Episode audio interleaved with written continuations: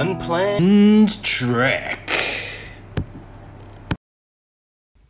Yes, and welcome to an, another episode of Unplanned Trek.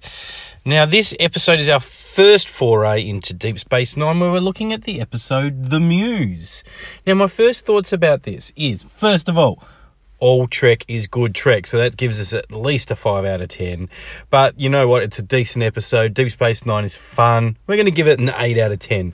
And you know what? The person that wrote this episode, they're probably just thinking this is my dream.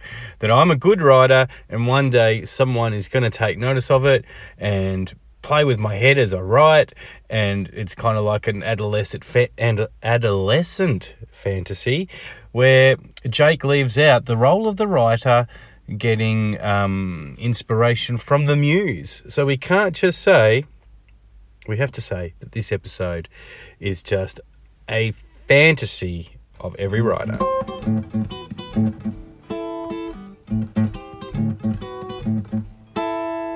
The Riker Medal.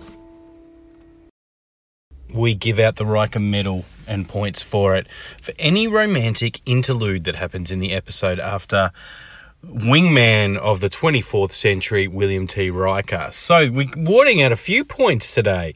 Jake and Odana for being, or Odoina or something like that.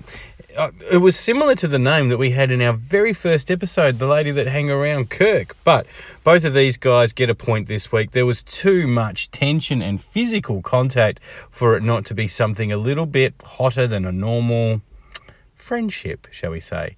And look, Odo and Lwaxana Troi both get points too, because you know what? You weren't even dating at the start of this episode and you got married during it. Now, if you're going to get married, that gets you points. Well done, Odo. Well done, Lwaxana.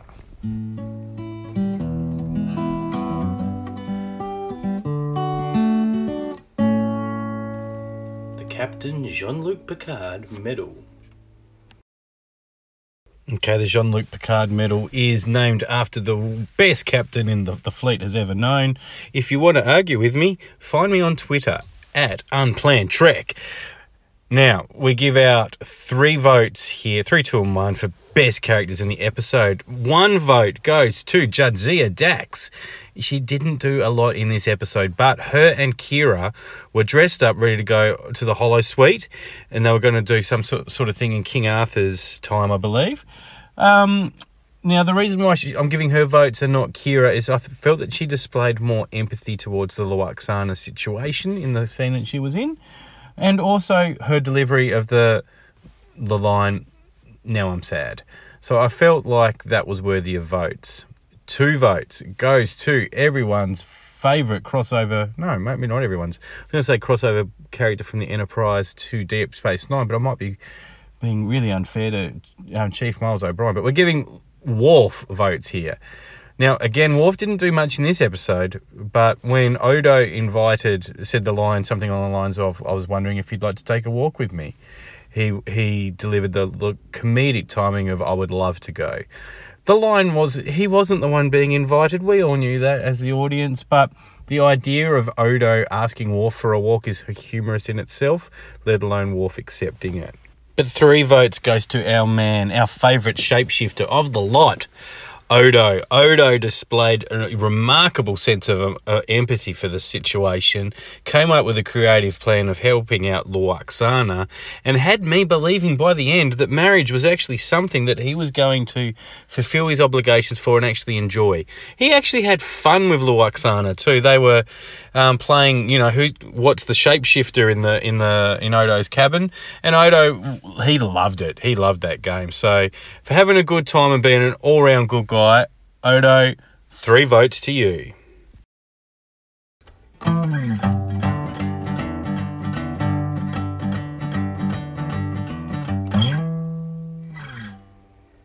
The Keiko O'Brien Medal.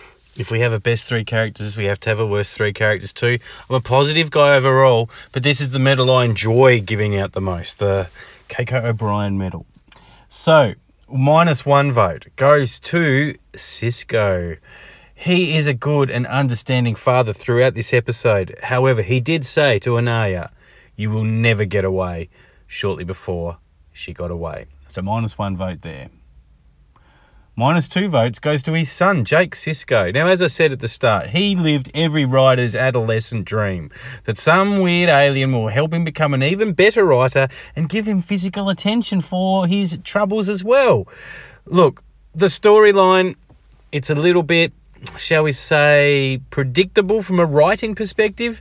And you know what? I'm not buying it. I don't think this stuff would really happen to Jake or any writer. No offense, Jake, but that's two votes to you. And three votes goes to Lwaxana Troi.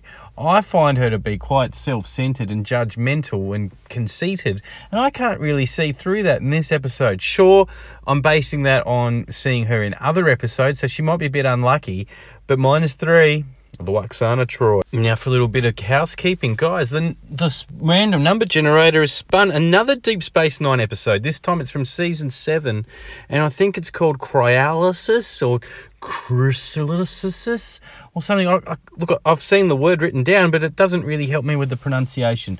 It's early in season seven, so watch that in the next week before you listen to the next podcast. Now, maybe you guys could help me out as well. I mentioned earlier, you can find me on Twitter at Unplanned Trek. Could you send me a tweet regarding this next question, please? I've got a little musical sting that co- concludes this episode where uh, there's actually uh, some singing as opposed to the other um, stings that I do during this episode. Do you think I should just keep to the talking and lose the singing? Or do you think that, um, as bad a singer as I am, that kind of adds a little bit to the nicheness of what I'm doing here in this podcast? So let me know. Keep the singing, or should I do it spoken word? Let me know. The other thing I'd like to add is that in upcoming podcasts, you may even get a special guest coming on here to do some of this stuff with me. So keep up to date with Unplanned Trek it's been fun so far, and I hope you're enjoying it too.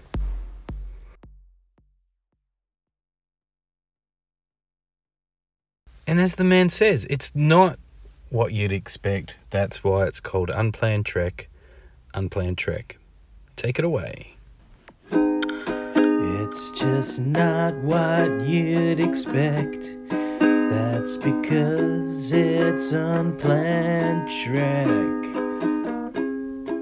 unplanned